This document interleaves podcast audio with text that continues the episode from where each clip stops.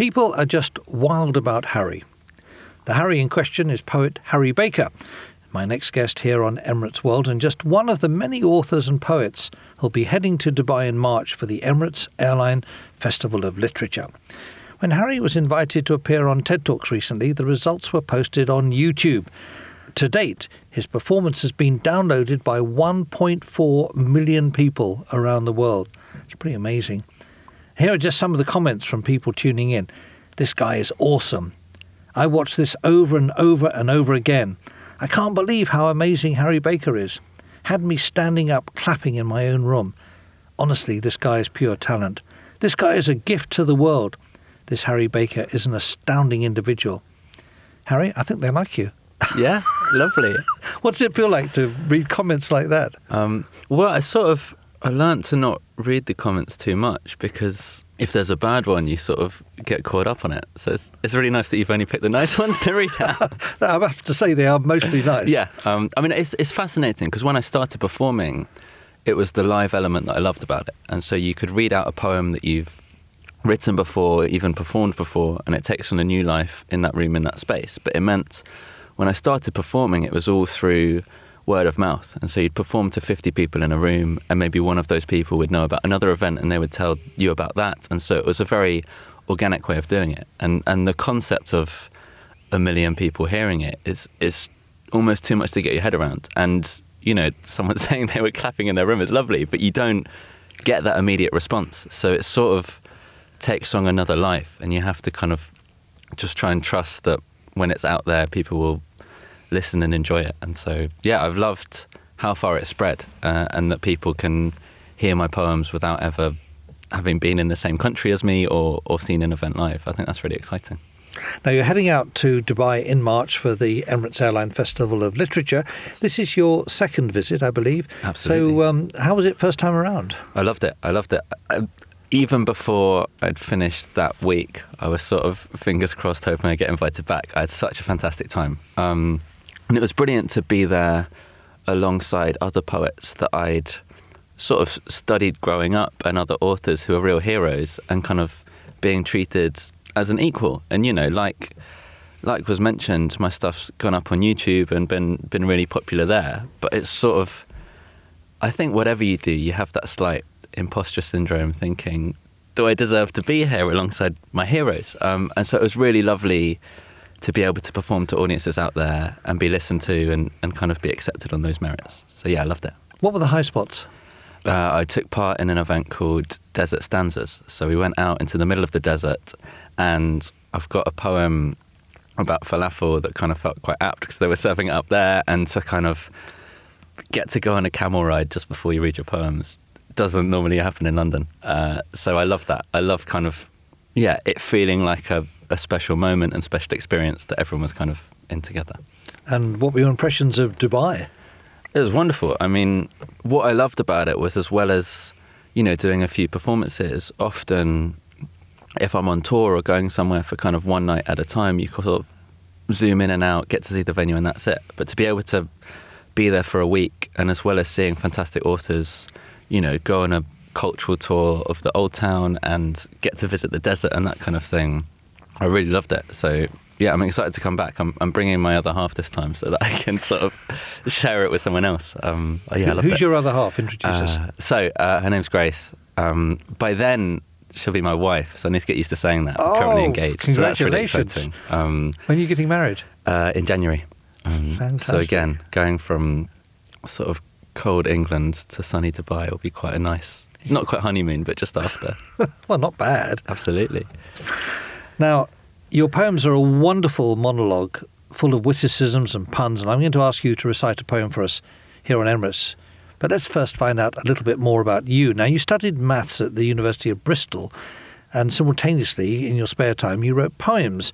Now, that's a very interesting combination. Yeah. H- how did that come about? On the one hand, you're a mathematician, on the other hand, you're almost studying English literature, if you like, and writing poems. Yeah, definitely. So I I very much got into lyrics and poetry and writing through that kind of live element of it. I used to go to events, whether it was open mics or other things, and really enjoy watching performances. So I'd started writing poems towards the end of my time in high school, and so that was always naturally going to be a thing that I did, whether or not I studied English. And at the time, I really loved the side of maths and science that was the sort of problem solving thing. And so I kind of thought I wanted to study maths to explore that side of it.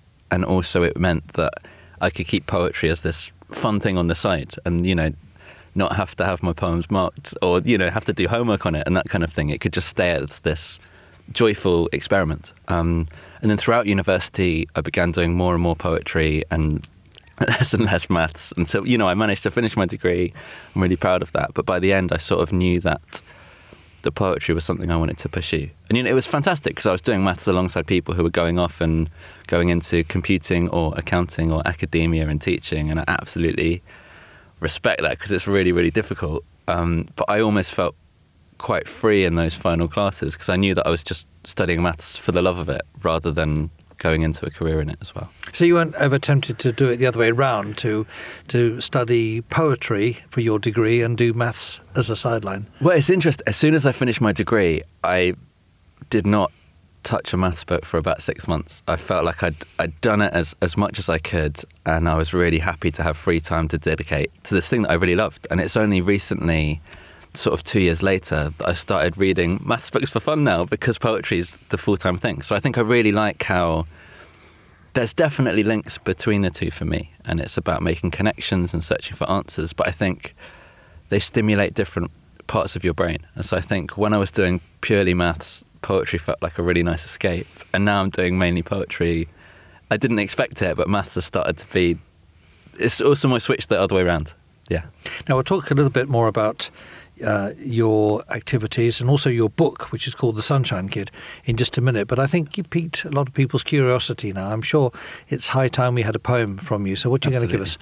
Uh, so, this poem is called Paper People. I like people. I'd like some paper people. They'd be purple paper people. Maybe pop up purple paper people. Proper pop up purple paper people. How do you prop up proper pop up purple paper people? I hear you cry. Well, I. I'd probably prop up proper pop up purple paper people with a proper pop up purple people paper clip. But I pre prepare appropriate adhesives as alternatives to cheeky backup blue tip just in case the paper slips, because I could build a pop up metropolis. But I wouldn't want to deal with all those paper people politics, paper politicians with their paper thin policies, broken promises without appropriate apologies. There'd be a little paper me, and a little paper you. And we could watch paper TV and it would all be pay per view. We'd see those poppy paper wrappers wrap about the paper package or watch paper people carriers get stuck in paper traffic on the A4. Paper. There'd be a paper Princess Kate, but we'd all stare at paper Pippa.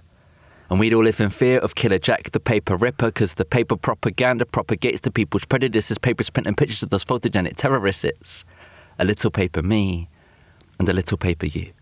And in a pop up population, people's problems pop up too. There'd be that pompous paper parliament who remained out of touch and who ignored the people's protests about all those paper cuts. And then those peaceful paper protests would get blown to paper pieces by those confetti cannons by preemptive police. And yes, there'd still be paper money. So there'd still be paper greed and those paper piggy bankers pocketing more than they need, purchasing the potpourri to pepper the paper properties. Others live in poverty and aren't acknowledged properly. A proper poor economy where so many are proper poor, but while those needs get ignored, the money goes to big wars. Origami armies unfold plans for paper planes, and we remain imprisoned by our own paper chains. But the greater shame is that it always seems to stay the same.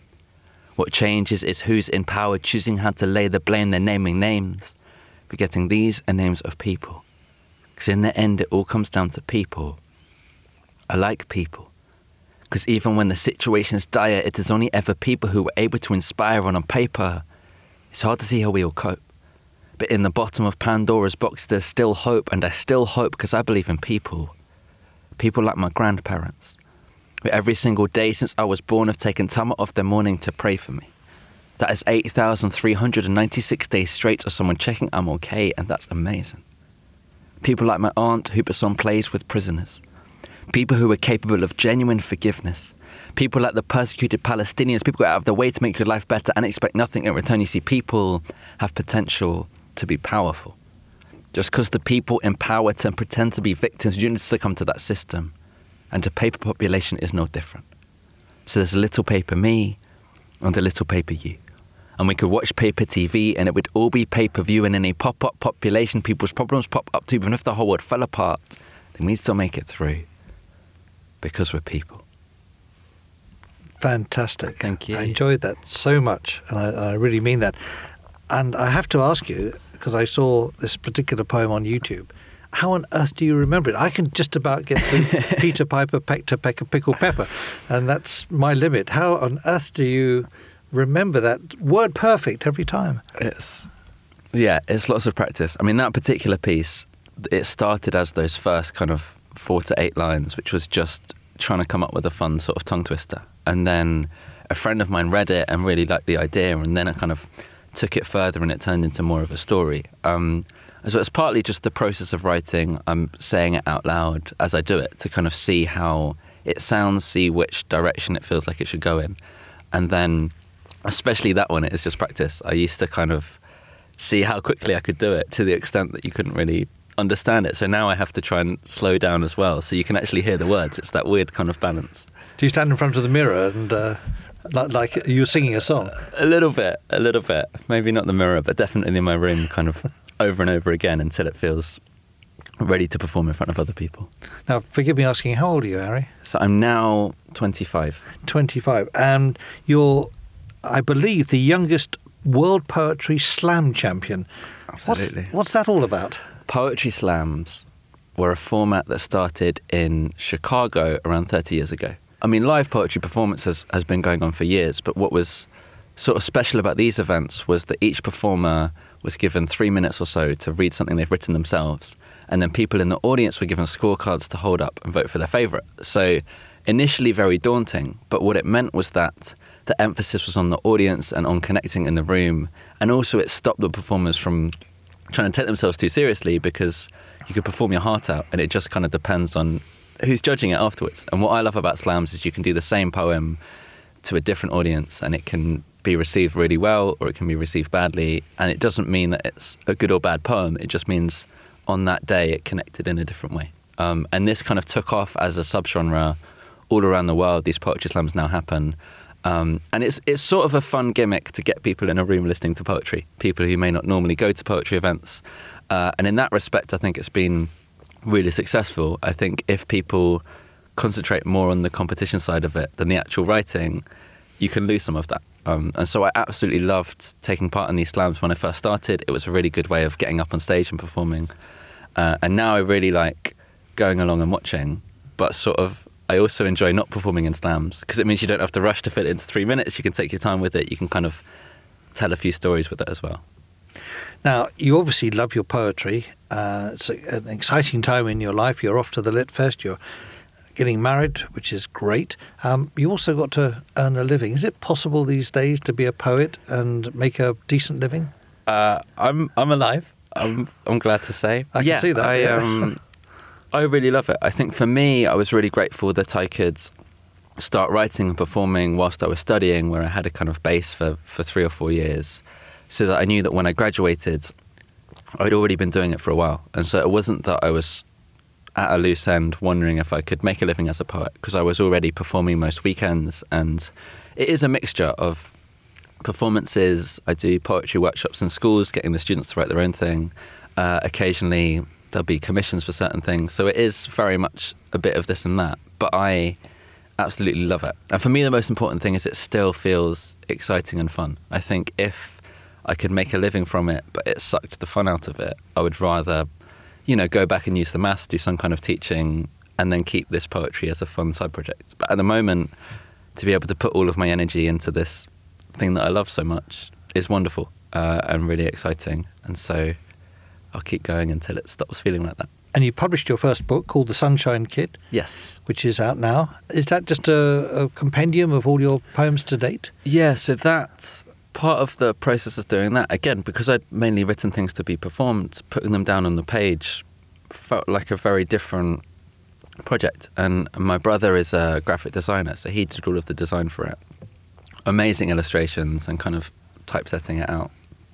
and part of that was I include some of the stories that go with the poems. So it reads almost like an autobiography in between poems as well, because I think for me, so much of performing is being able to give the poems context and, and kind of present them in a certain way. So I really loved that in the book I should, you know, I could try and get some of my personality in there as well, and so explain how the poems came about and a few of the stories in between. Um, and I really loved doing that. And also, it felt like it gave new life to some old poems and other poems. You had to sort of work out how to how to put it on the page, and also things like the Paper People poem. I'm, I'm aware I go quite fast, so people are able to kind of you know read through it at their own pace.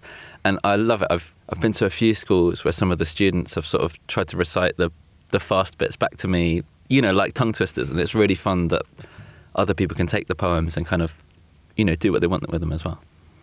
Now, I love the fact that you and I both like puns. One of my Absolutely. favourites from many years back is if a swan has a swan song, does a baby swan have a signature tune? Amazing. What are your what, what are your favourites?